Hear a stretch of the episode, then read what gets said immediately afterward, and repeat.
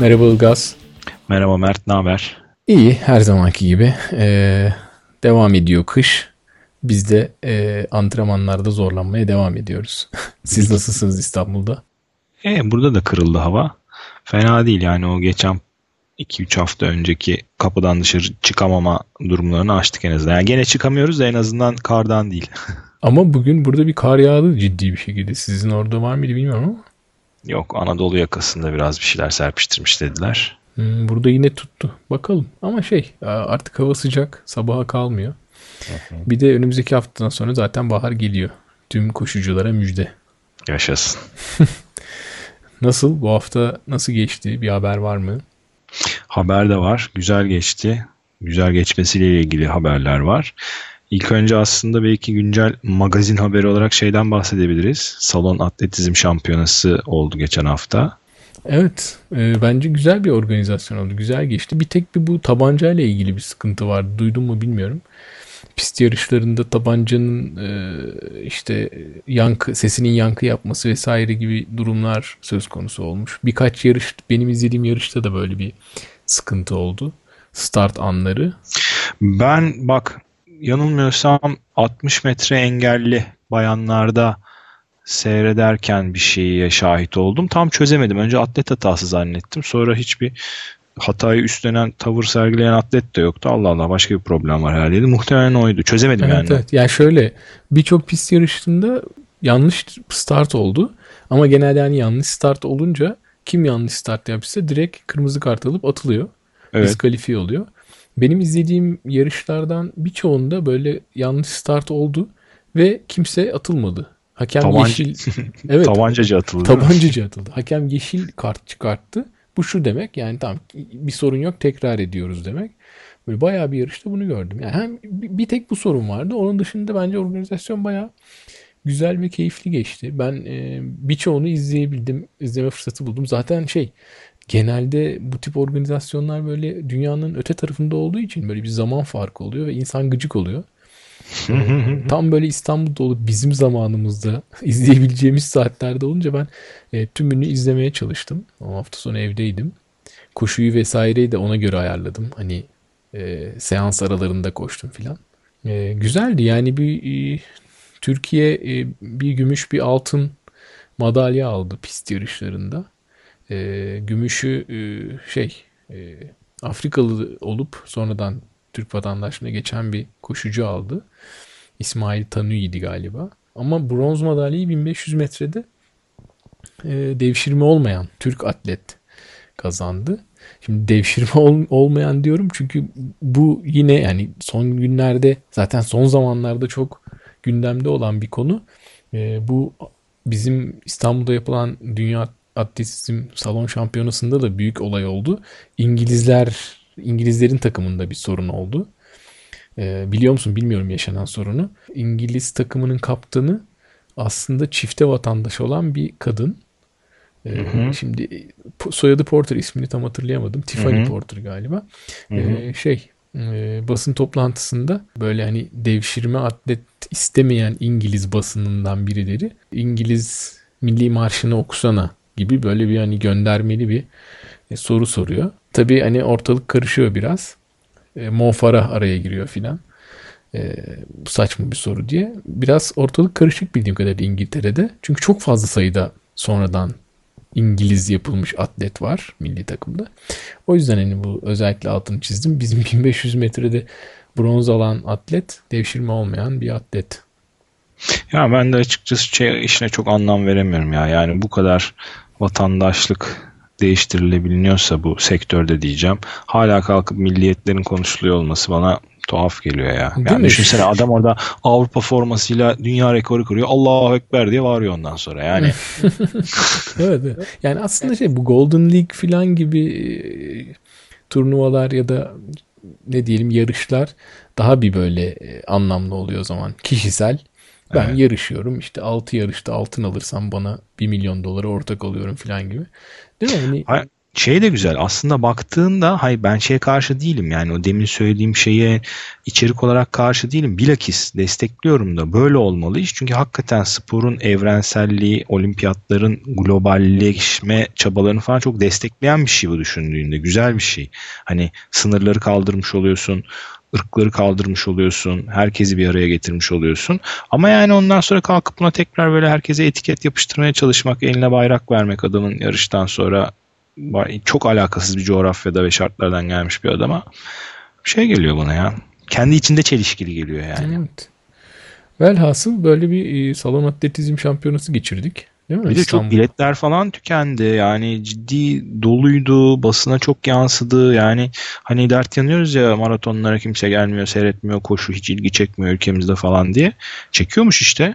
Evet ama işte şey, bu böyle bir salonun içinde ve sürekli bir şey var, aktivite var yani. Yani ortada gülle atan, uzun atlayan, bir yandan yüksek atlıyor, öbür o sırıkla atlıyor. Her ne kadar böyle televizyon yayını için bunları böyle belli bir sıraya oturtmaya çalışsalar da, aynı anda o salonun içinde anladığım kadarıyla 3 tane etkinlik devam ediyor. Hani bir yanda yüksek atlama, bir yanda uzun atlama, bir de pist yarışları. Dolayısıyla izlemesi keyifli, bir de 200 metrelik bir pist. Dolayısıyla böyle koşucuların tüm şeyini izleyebiliyorsun, tüm yarışını. Şimdi maratonda adam çıkıyor 10 kilometrelik bir loop'ta mesela dönüyor, ya da işte 20 kilometrelik bir turu atıyor.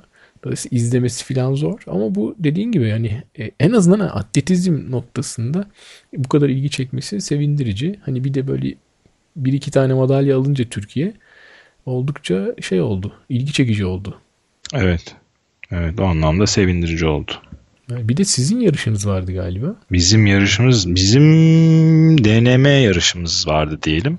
Evet, bu bahsettiğimiz bu Çekmeköy'deki hem yarış olan, hani böyle göğüs numarası olup ara istasyonları olan vesaire, ama bir yandan da antrenman için yapılmış bir organizasyon.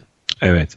Biz mesela o gün 3 kişi, 3 arkadaş, antrenmanımız o gün 3 saat civarındaydı. 45 kilometrelik bir mesafe koşulması gerekiyordu. Biz ama ne yaptık? 15 kilometreden dönüp toplamda 30 kilometre koşmuş olduk. 4 saatlik bir antrenmanımız vardı. Yani hani 4 saatte 45 kilometreyi koşacak koşucular değiliz sonuçta, o bahsettiğim 3 kişiden hiçbiri. Biz de öyle bir yol seçtik. Ama ben sevindim. Hani parkuru görmüş oldum. Bir şekilde o ortamda bulunmuş oldum. Güzel, çok sıcak bir organizasyon. Nasıl buldun parkuru? Parkuru tek bir sıfatla cevaplamak zor. Yani sevdim, sevmedim, zorlandım, zorlanmadım. Karışık, anlatırım şimdi detaylarını. Önce ben şeyden bahsetmek istiyorum. Yani bu hani Bakiye Duran'ın ön ayak olduğu bir olaydı. Ve yoldaşlarının. Çok sıcak bir organizasyonda, onu hissediyorsun. Yani orada Bakiye Duran'ın kişisel olarak da bu işe gönül vermiş olmasının, artı kişilik olarak hani misafirperverliğin diyeyim. Çok güzel buldum kelimeyi. Misafirperverliğini çok net olarak görüyorsun. Yani çünkü hakikaten düşünürsen Bakiye Duran Türkiye'de ultramaratonun annesi, Çekmeköy'ünde teyzesi bence. Dolayısıyla çünkü hep oralarda koşuyor ediyor. O coğrafyayı biliyor. Evet. Orada da antrenman yapıyor. Bunu da çok güzel hissettiriyordu. Çok içten sıcak bir şekilde. Hani insanları teşvik edecek şekilde, moral verecek şekilde. Aslında çok basit bir organizasyon. Bakın arkadaş partisi gibi yani. Hani sadece su getirmişler bir tane. Araçta gidiyor, geliyor, ediyor. Ama hani kendi kamerasını getirmiş, fotoğraf çekiyor. Aralarda duruyor. Herkesi cesaretlendiriyor. Yol gösteriyor. Çılgın gibi rota işaretlenmiş. Yani çok ciddi bir rota işaretlemesi vardı. 15-20 metrede bir bağlanmış kurdele vardı. Ben onu soracaktım. Biz koştuğumuzda öyle bir şey yoktu. Nasıl döndünüz geri, nasıl buldunuz yolu filan diye soracaktım. Demek ki ciddi işaretleme var. Var. Bayağı çalışılmış yani. Vakit harcanmış, emek harcanmış. Dolayısıyla hani çok şirin ve sıcak bir ortamdı o anlamda. Sonra bir sürü ciddi patika koşusuna gönül koymuş koşucu olduğunu gördüm. Şaşırdım. Ben hakikaten öyle bir sayı beklemiyordum. Ve şey yani bu hani böyle yol koşucusu olup da gelip hadi bir de patikada koşalım diye değil, ciddi patika koşusuna zaman ve emek harcayan kişiler gördüm. Ona çok sevindim ve şaşırdım dediğim gibi. Hı hı. İyiydi, ben memnun kaldım. Parkuru değerlendir dersen ilk başta burun kıvırdım. bu ne ya, böyle orman mı olur dedim. Sonra dedim ki ya ne demek böyle orman mı olur? Orman diye bir standart bir şey yok ki, işte bu da orman yani bakarsan. Biz şimdi bu tarafta Avrupa tarafının çocuğu olarak hep Belgrad ormanlarını bilip gidip orada koştuğumuz için bana kalkıp birisi orman dediği zaman ben terazinin bir kefesine Belgrad ormanını koyuyorum. Karşı tarafında da şimdi hani Çekmeköy ormanı olunca çeşitli şeylerden dolayı terazi Belgrad'da ağır basıyor. Ama yani hani bu işin bir doğrusu yok. Sonuçta bir sözlük tanımı da yok. Hı-hı. Çok farklı bir coğrafya aslında. Hani yani eğim olarak, koşulan yollar olarak, ağaç türü olarak, ne bileyim rüzgar alması olarak, ısı olarak falan çok farklı Belgrad'a göre düşündüğünde. Dolayısıyla öyle kıyaslayıp ilk başta dediğim gibi biraz bunu kıvırsam da ondan sonra kendi değer yargılarıyla orayı düşününce hani tamam Belgrad'ın mesela teknik zorluğu daha fazla, daha dar patikalarda, çok eğimde, daha kısa ve dik iniş çıkışlarla koşuyorsun. Ne bileyim yön bulması daha zor o anlamda düşününce. Hani burası daha o anlamda biraz piste, asfalta yakın ama burada da sinsi eğimler var. Yani sinsi inişler ve sinsi çıkışlar var. Uzun, çaktırmayan veya tam beteri uzaktan yaklaşırken perspektiften duvar gibi gözüken tepeler görüyorsun ama yaklaştıkça onun aslında o kadar da dik olmadığını görüyorsun. Değişik bir tecrübe. Gitmek, koşmak lazım orada diye düşünüyorum. Hani Belgrad'da da patika koşusu anlamında elde edemeyeceğin bir sürü fiziksel faydayı burada kazanabileceğini düşünüyorum. Eğim ve toprak yapısı olarak, zemin yapısı olarak. Böyle benim Çekmeköy hakkındaki düşüncelerim. Yani bir yarış olacak orada. Mayıs'ta ya da Haziran'daydı değil mi? Tam tarihi hatırlayamadım. Evet. Zaten ondan önceki bir tarihte Çekmeköy'ü daha detaylı konuşuruz. Tabii. Bugün ne konuşalım diye düşündüğümüzde benim son birkaç günde çevirdiğim Anton Krupicka'nın bir yazısı var. Yalnız Başına diye çevirdim. Alone'du ismi. O yazıda böyle şeyden bahsediyor. Neden koşuyorsun sorusuna böyle kendince David Foster Wallace'ın da kitaplarından esinlenerek bir cevap bulmaya çalışıyor. Biz de seninle şey dedik biliyorsun. Bu konuda biraz konuşalım. Evet. Koşmanın bir de hani nasıl diyelim psikolojik tarafına, felsefi tarafına girelim bir miktar diye düşündük. İstersen başlayalım bu konuya. Başlayalım. Daha hatta bu sabah sıcağı sıcağına bir konuşma geçti. İş ortamında iki kişi böyle laf açıldı. Bir koştuğumu bilen kişiler, hani ne şartlarda nasıl koştuğumu bilen kişiler şey dediler bana, yani biz gerçekten anlamıyoruz. Hani insan sabahın o saatinde nasıl kalkar gider, karanlıkta ormana girer, o kadar süre koşar, bir anlam veremiyoruz yani biz buna dediler. Dedim ben de anlam veremiyorum zaten, merak etmeyin.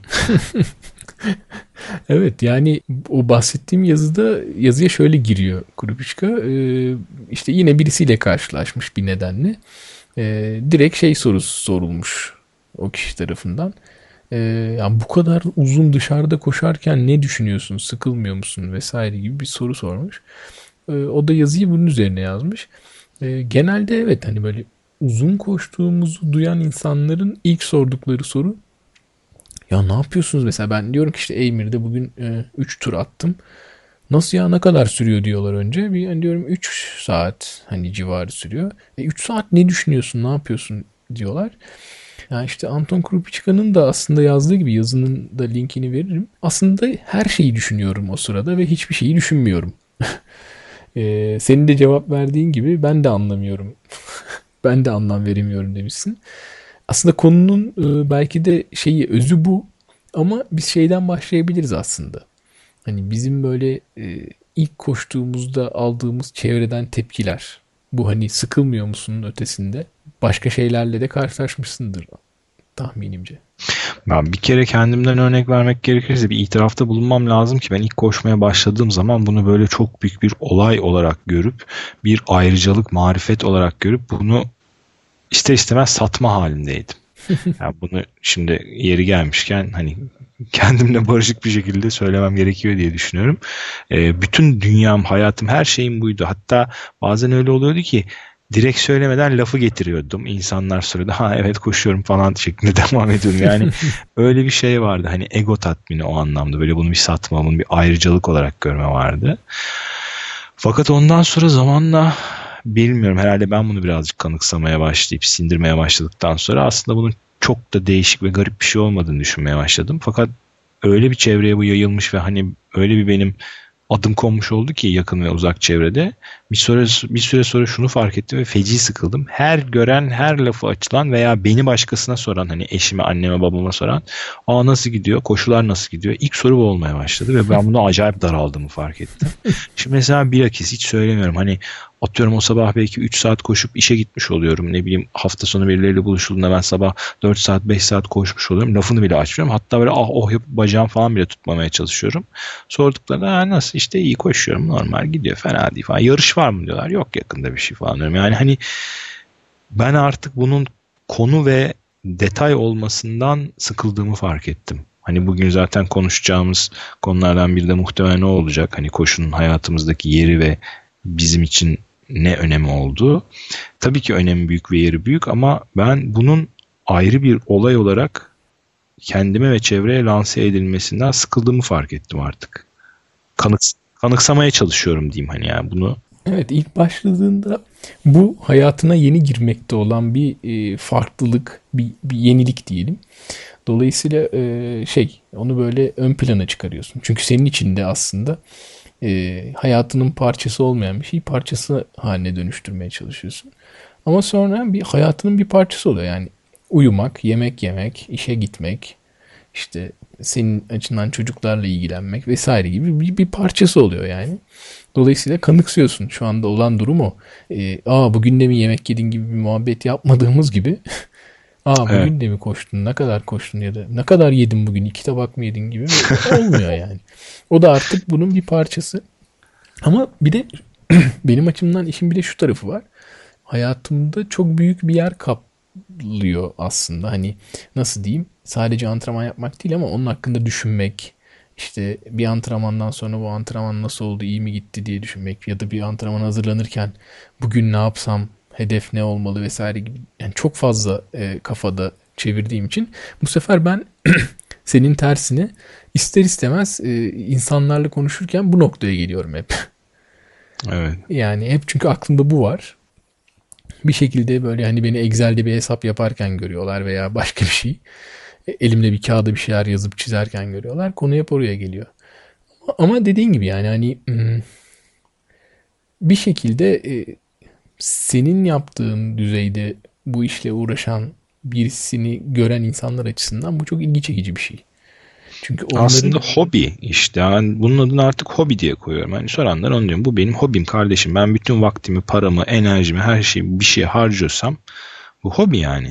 Aslında doğru yani. Evet, vaktini harcıyorsun, paranı harcıyorsun, enerjini harcıyorsun ve ciddi bir miktarda yapıyorsun bu harcamaları. Dolayısıyla bu evet. Bir hobi yani. Evet. Allah'a şükür faydalı bir hobi de hani o anlamda kimse bir şey diyemiyor. Koşmanın işte öyle bir güzel tarafı var. Getirileri yani var yani. Evet. Çok en fazla şundan saldırabiliyor insanlar. Ya o kadar koşmak zararlı değil mi dizlere gibi klasik sorular gelebiliyor. Onun dışında kimse bir şey diyemiyor. Ama böyle hani hayatta efsaneler var ya böyle birçok konuda. Şehir efsaneleri veya işte yani yabancıların mit dediği. İşte koşmak eklemlere zararlı, koşmak dizlere, bileklere zararlı, koşmak insanı yaşlandırıyor gibi böyle mitler var. Ama bizim okuduğumuz, bildiğimiz kadarıyla bilimsel çalışmalar sonucunda bunların tamamen fason olduğu biliniyor artık. Dolayısıyla hani götürüsü yok, getirisi var. Ama ben bir zamanlar azı yararsa çoğu daha da yarar mı acaba diye bir yazı yazmıştım. Evet, her şeyin çoğu zarar ama çoktan neyi kastediyoruz? Yani bir şeyi vücuduna adapte ederek, alıştırarak çoğaltırsan bir süre sonraki o çok da fazla bir çok olmuyor. Biraz karmaşık bir cümle oldu ama yani bugün 3-5 kilometre koşuyorken yarın 35-40 kilometre koşmaya kalkarsan evet kendini kırarsın. Ama hani bunu 3 yılda ya da 1 yılda 2 yılda yapıyorsan artık o senin için hani çok değil. Hani bunu belki daha önce konuşmuşuzdur böyle hani adam buzağı doğduğu gün taşımaya başlıyor. İnek olduğunda hala taşıyor çünkü her gün taşıyormuş onu. Bu ağırlığın yavaş yavaş artışı adamda bir adaptasyon yaratıyor. Böyle bir hikaye vardır. Ben ona benzetiyorum. Yani bu şekilde ilerletirsen bu işi geldiğin nokta 100 kilometrede olsa, 150 kilometrede olsa, 24 saat yarışları da olsa eğer anlamlı bir şekilde gittiysen artık bu senin için çok olmuyor. Ama tabii dışarıdan bakan için bu böyle değil. Zaten konumuzda dışarıdan bakanların bu işi nasıl gördüğü bir miktar. Evet. Bu bak şimdi yeri gelmişken ben bir kitaptan bir alıntı yapmak istiyorum. Hem de ufak bir kitap tanıtımı da yapmış oluruz. E-Yayınlarından Atilla Erdemli'nin Spor Yapan İnsan diye bir kitabı. Spor felsefesi aslında bu kitap. Linkini de koyarız programın başlıklarına. Yani önerebileceğim güzel bir kitap. Felsefe olmasından dolayı ne kadar kendi dilinde Türkçe yazılmış olsa da birazcık takibi zor diyebilirim. En azından bana zor geliyor ama bunun ilk hemen açılışında kitapla ilgili yazarı yazdığı ön sözden bir paragraf var. İçinden bir iki cümleyi yani şu andaki konumuzun akışını bozmaması adına atlayarak okumak istiyorum. Şu demin söylediğim konuya örnek olacak çünkü. Gerek seven insanlar yaptıklarında özel bir yaşama hazzı duyarlar. Yaptıkları bazen toplumda pek bilinmeyen, pek tanınmayan, görülmemiş, alışılmadık konulara ilişkin olabilir. Onlar bildiklerini yapar, çabalarının sonuçlarını ortaya koyarlar ve elbette ki tepki alırlar. Bu insanlar bildikleri yolda deneyerek, daha da bilgilenerek, işin derinine varmaya çalışarak ilerlerken kimileri onları anlamaya çalışırlar, kimileri işin ne olduğunu bazen bilerek ve bazen de el yordamıyla fark ederek destek olurlar. Kimileri tanıyıp bilmeden övgüler sunarlar, kimileri de tanıyıp anlayıp bilmeden karşı çıkarlar, çabaları olumsuzlarlar ve bedel ödetmeye çalışırlar. Bilerek seven insan ise daha çok önündeki uzun ve zorlu yolu yürümeye uğraşırken attığı her adımda küçücük de olsa bir gerçekliği somutlaştırmanın ve insanlara küçücük de olsa bir armağan vermiş olmanın huzurunu yaşar. Yani ben bu paragrafı okuduğumda çok etkilenmiştim. 4 kere 5 kere dönüp okuyup evet bak demiştim. Yani. Hani aslında bunlar tabii içindeki direkt ilerleme, adım gibi terimler bizim konuştuğumuz işle kelime olarak örtüşse tabii aslında hani başka göndermeler de var baktığında. Çok genellenebilecek bir ifade ama spor yapan insan başlığı altında okuduğun zaman bence şu demin konuştuğumuz konuya çok güzel gönderme yapıyor. Hani bu insanların anlam vermeye çalışması. Yani bizim bile anlam vermekten vazgeçtiğimiz bir şey insanların anlam vermeye çalışıp veremeyip ondan sonra bir de yargılaması bana da çok komik geliyor çoğu zaman. Evet. Ya bizim de böyle bir neden koşuyorsun sorusuna ya da niye bu kadar çok koşuyorsun, koşarken ne yapıyorsun sorusuna cevap vermekte zorlanmamızı bu bahsettiğim yazıda şöyle diyor Krupicka. Tabii ki koşucular olarak bu soruya aptal gibi, embesil gibi görünmeden açıklıkla cevap vermenin imkansız olduğunu biliyoruz. Tam dürüstçe yanıt versek çekici ve seksi bir cevap olmayacağı için biz de bir şekilde klişelere sığınıyoruz diyor. İşte böyle sen de söylemişsindir buna benzer cümleler. Kafamı temizlemek için kendimi ayırdığım zaman, meditasyon yöntemim, kendimle baş başa kaldığım zaman filan gibi böyle ya da akıl sağlığımı yerinde tutmama yardım ediyor, stresten arındırıyor gibi. Böyle klişe diyebileceğimiz şeylere sığınıyoruz aslında cevap. Kılıflar yani. Evet. Aslında şöyle de bir durum var. Evet, bunların bazıları doğru da. Klişe derken bir yandan da yatsımıyorum aslında. Evet, yani kendinle baş başa kaldığın bir zaman. Ama hani bunu böyle dile getirdiğin zaman biraz öyle yavan duruyor. Kastı o aslında. Evet. Daha böyle derin bir şey var. Çok böyle anlatılamayan ama bir şekilde birçok şeyi düşündüğün, bazen de hiçbir şey düşünmeden böyle dakikaların, saatlerin akıp geçtiği bir zamandan söz ediyorsun. Bu aslında böyle bir tür içeri bakmak gibi bir şey. Kendi içine bakmak gibi bir durum. Yani bunu koşmadan da yapabilirsin muhakkak ama yani bir şekilde böyle bir aktivite yapıyorken konsantre olmuş bir şekilde bir yandan da vücut böyle fiziksel olarak çalışıyorken daha bir etkin olduğunu düşünüyorum ben. Ama tabii şöyle bir durum var şimdi. Her koşan adam böyle aman efendim bu mücevher gibi bir felsefi bir şey bu. Bundan dolayı koşuyorum ya da koşmaya başlayayım demiyordur eminim. Hani niye koşmaya başlıyor insanlar? Böyle dünyevi bazı şeyler var. Gerekçeler var. İşte zayıflamak için, sağlıklı olmak için, fitness durumunu artırmak, yükseltmek için veya gidip sosyalleşmek için. Bu da sonuçta bir sosyalleşme aracı olarak kullanılabiliyor günümüzde. Ama ben bunları böyle dünyevi olarak adlandırıyorum tırnak içinde. Şöyle ki hani bizimki uhrevi değil tabii de yani bunlar şey hani böyle geçici olabilen yaklaşımları sergileyen insanların durumları veya nasıl diyelim çok fazla zaman ayrılmayan ya da tamamen sağlıklı olmak için, zayıflamak için koştuğun için hani ne diyorsa diyetisyen veya bir program onu yaptığından bahsediyoruz. Dolayısıyla bunu ben hani bir kenara koyuyorum bu gerekçeleri. Diğer böyle hani işin daha ciddiye alındığı taraftaki gerekçelere baktığın zaman da orada da sanki iş böyle çatallanıyormuş gibi. Ya da hani aynı anda da olabilir bunlar. Biri çok uzun koşmak. Yani bu işe ciddi zaman ayırmak. Diyelim günde 1-2 saat, hatta bazı günler 3-4 saat koşmak. Ki sen de ben de bunu dönem dönem yapıyoruz. Bir de hızlı koşmak. Yani uzun koşmak deyince az önce söylediğimiz böyle felsefi, düşünsel, psikolojik şeyler öne çıkıyor ama bir yandan da hani belki sende yok bu ama bende böyle maraton mesafesini ya da yarım maraton mesafesini belli bir sürede koşma gibi bir çaba var. Bu da işin galiba hedeflerle alakalı olan kısmı. Diğeri böyle düşünsel tarafı. Bu da işin hedeflerle ve belki de hani evrimsel süreçte insanın böyle bir hedefe ulaşmayla elde ettiği psikolojik tatmin duygusunun sonucu olan taraf. Bilmiyorum, sen ne diyorsun bu konuda? Yani şu ilk bahsettiğin konuda benim düşüncem şu. Kendimi de dahil ederek konuşuyorum buna. Bence bütün koşucuların bir şekilde koşuya başlarken savunabilecekleri elle tutulur somut bir sebebi var. Ama belli bir seviyeye geldikten sonra savunacak hiçbir şeyimiz kalmıyor.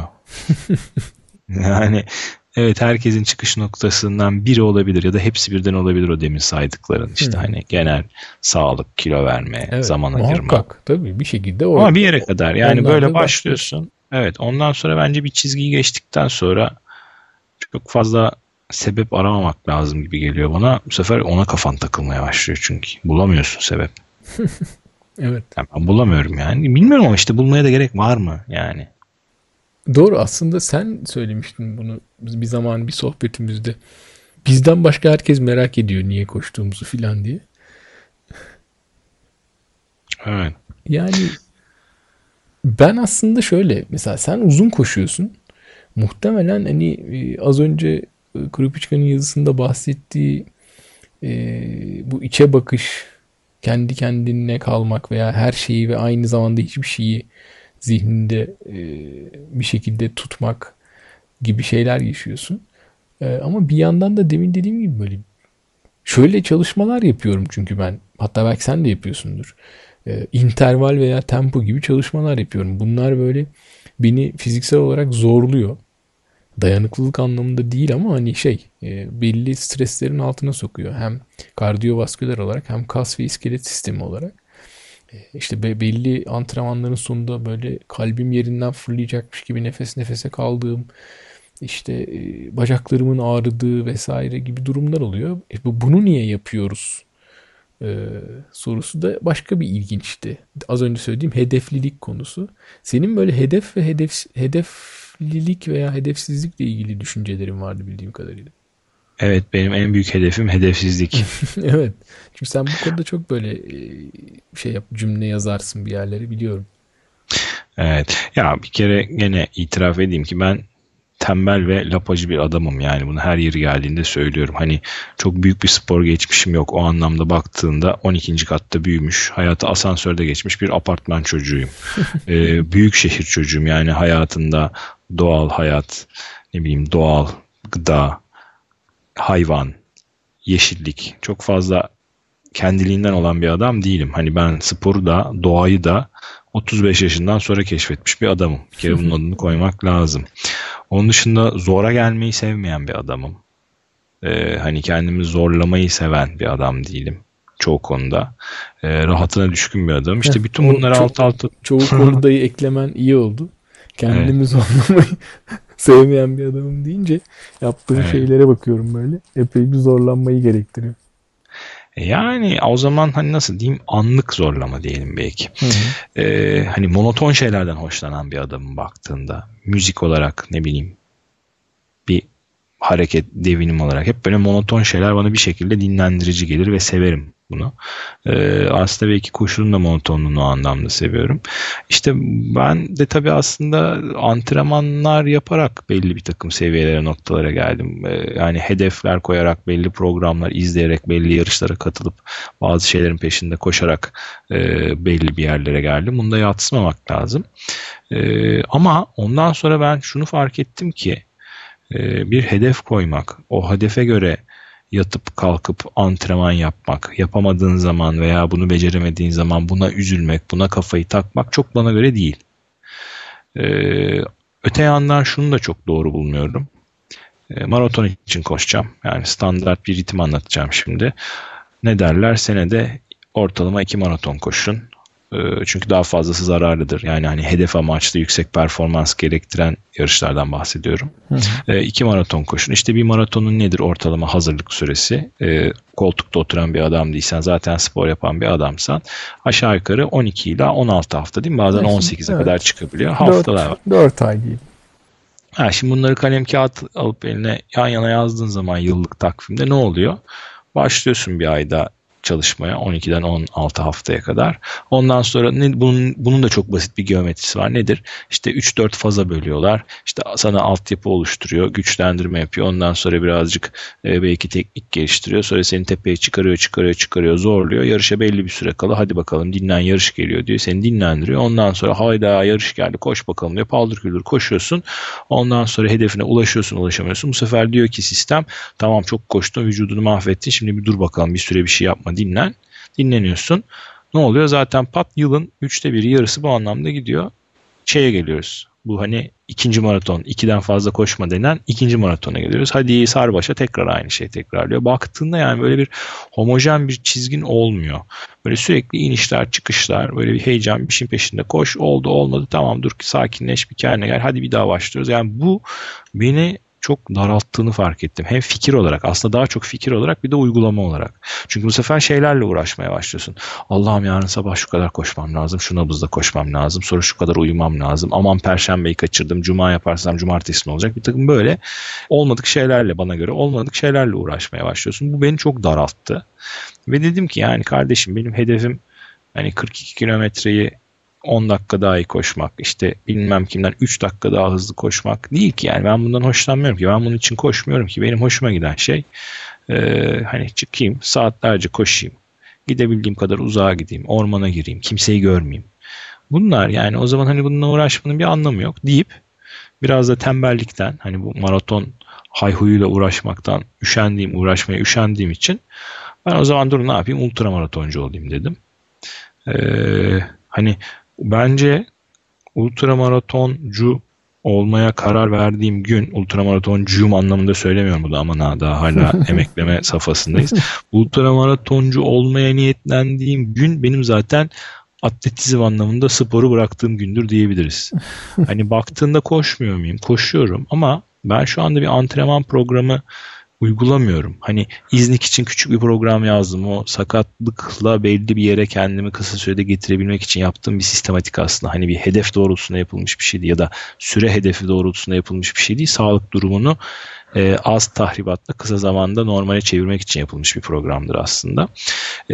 Şu anda onun dışında ben bir programla koşmuyorum. Ne yapıyorum? Benim en büyük zevkim, hobim diyeyim, bak burada tam yeri geldi, hobim. Cumartesi sabahı olsun. Ben kalkayım sabahın köründe, mümkünse karanlıkta takayım kafama lambamı. Gideyim ormana dalayım. Orada işte 3 saat, 4 saat, duruma göre 5 saat vakit geçireyim. Bak koşayım da demiyorum. Arada da koşayım. Yani hafta, ama işte hafta arası da mesela sabah koşuya çıkıyorum. Ama hafta arası koşuları ben bunu bir galiba değilim hale yazmıştım. Ben bunu şey gibi görüyorum. Hafta arası koşuları aslında benim için ders çalışma.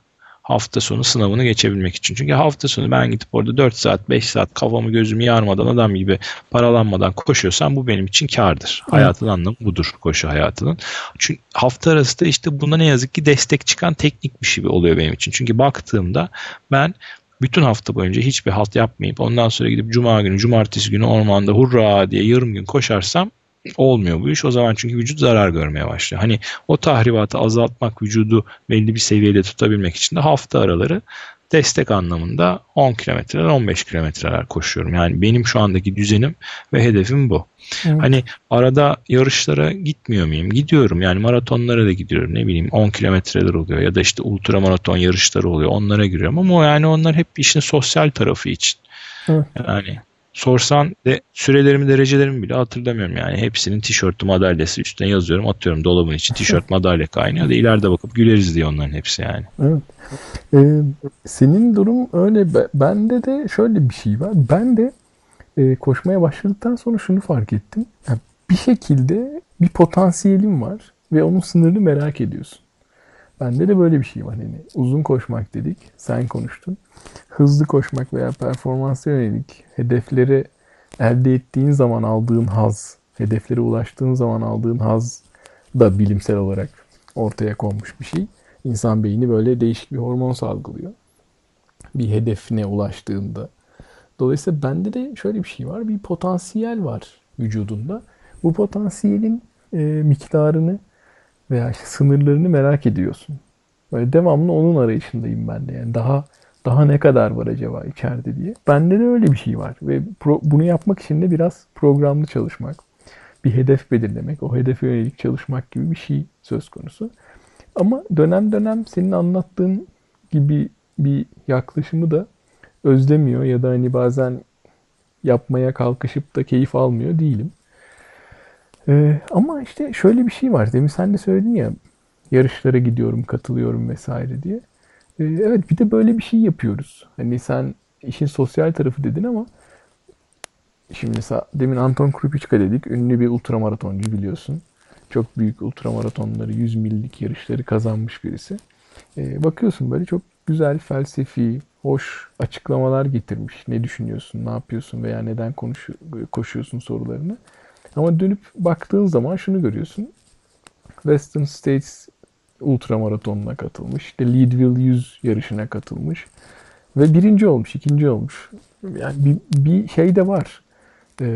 Nasıl diyeyim? Bir mücadele veya bir yarış var yani. Marka sponsorluğu var adamın baktığında mesela. Hani... Ama şimdi var yani. O olmadığı dönemde, ilk kazandığında vesaire de böyle yani bu işin bir de şey tarafı var bence.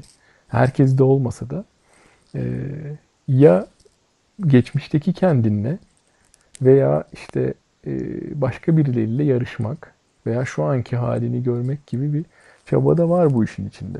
Çünkü insan kendi vücudunun yapabildiklerini gördüğü zaman vay deyip şaşırıyor ve peki daha fazla ne yapabilir sorusunu soruyor. Evet. Yani belki işte bu maratona kadar giden daha atletizm çerçevesi altında incelenebilecek koşularla belki daha uzun ultraları hani atletizm yarışı ve macera yarışı gibi belki ayırabiliriz. Ne diyorsun? Evet, doğru aslında. Tabii ama işte bizim maratonda bıraktığımız, çizdiğimiz çizgiyi bu abiler 160 kilometrelerde falan hala sürdürdükleri için. Çünkü yani bildiğim kadarıyla yürümüyorlar bunlar. Hani neredeyse hiç yürümeden tamamladıkları yarışlar var.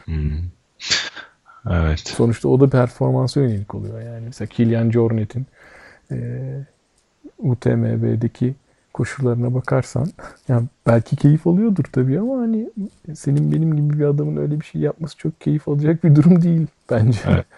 Geçen gün onun da bir açıklamasından bahsettiler artık hani bu kadar markadan, sponsorluktan böyle bir marka çatısı altında yarışıyor, koşuyor olmaktan çok sıkıldım ben artık. Sadece koşmak istiyorum. O dünya bana göre değil diye açıklama yapmış. Markada kalkmış bunu tanıtım videolarının arasına koymuş. Bak böyle bizim adamız. Markayı sevmiyorum deyince bile reklam oluyor. Aslında o da mesela Kylian Jornet de mesela böyle çok ilginç bir adam. Ben dağların insanıyım filan deyip böyle sürekli kendini dağlara vuran bir adam. İşte bu konuştuğumuz Krupicka da böyle sürekli böyle minimal yaşam, dağa çıkayım, orada kayalardan aşağıya bakayım, düşüneyim filan modunda adamlar. Aslında doğada uzun koşan adamlar gerçekten biraz böyleler. Bir de böyle pistte ve asfaltta hızlı koşmaya çalışanlar var. Onların durumları bambaşka. Ama onlar da böyle çok çarpıcı şeyler söylemişler zamanında. Evet. Ama yani hani düşünüyorum da Yani şehirde kalkıp sokakta kavuşuyorsan ne kadar ne içine dönebilirsin ki? Yani ya çukura düşersin ya ezilirsin yani, hani en basitinden çok fazla içine dönmemekte fayda var diye düşünüyorum. Ya ama şey işte şöyle bir durum var. Mesela bir pistte koşuyorsan genelde pistler çok yalnız yerlerdir. Kimsecikler yoktur. Dolayısıyla orada da yapılabilecek bir şey. Aman bana pist deme ya, çok yani bir şey tekrarlayıp koşuyor olmak korkunç şey geliyor. Hani o monotonluk değil benim için ya. O çok klostrofobik bir şey. Hani dedim ya monotonluğu severim diye. O kadar da değil yani. 400 metrede akşama kadar döneyim mesela. Ay. Ünlü Zapotek 90x400 gibi intervaller yaparmış ya. Evet. Senin kabusun olsa gerek. Evet. Ya aslında evet, bu konu şey kendisi zaten zor bir konu. Anlatması, düşünmesi, anlam vermesi veya farkında olduğunu anlamlandırıp karşındakine aktarabilmek sıkıntılı bir konu.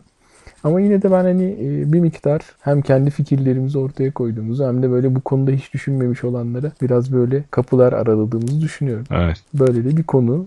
Hem senin bahsettiğin kitabın linkini hem bu yazının linkini bölüm notlarına koyalım. İnsanlar buradan devam etsinler bakalım. Aslında yorumlarla da hani fikirleri duymak isterim ben. Müzik sırası bende değil mi bu programda? Evet. Oo, hanım getir oradan Iron Maiden tişörtümü. Loneliness of a Long Distance Runner mı? Yes. Tamamdır. Peki o zaman bugün de burada bitirelim istersen. Evet, herkese iyi antrenmanlar. Görüşmek üzere. İyi antrenmanlar. Görüşmek üzere.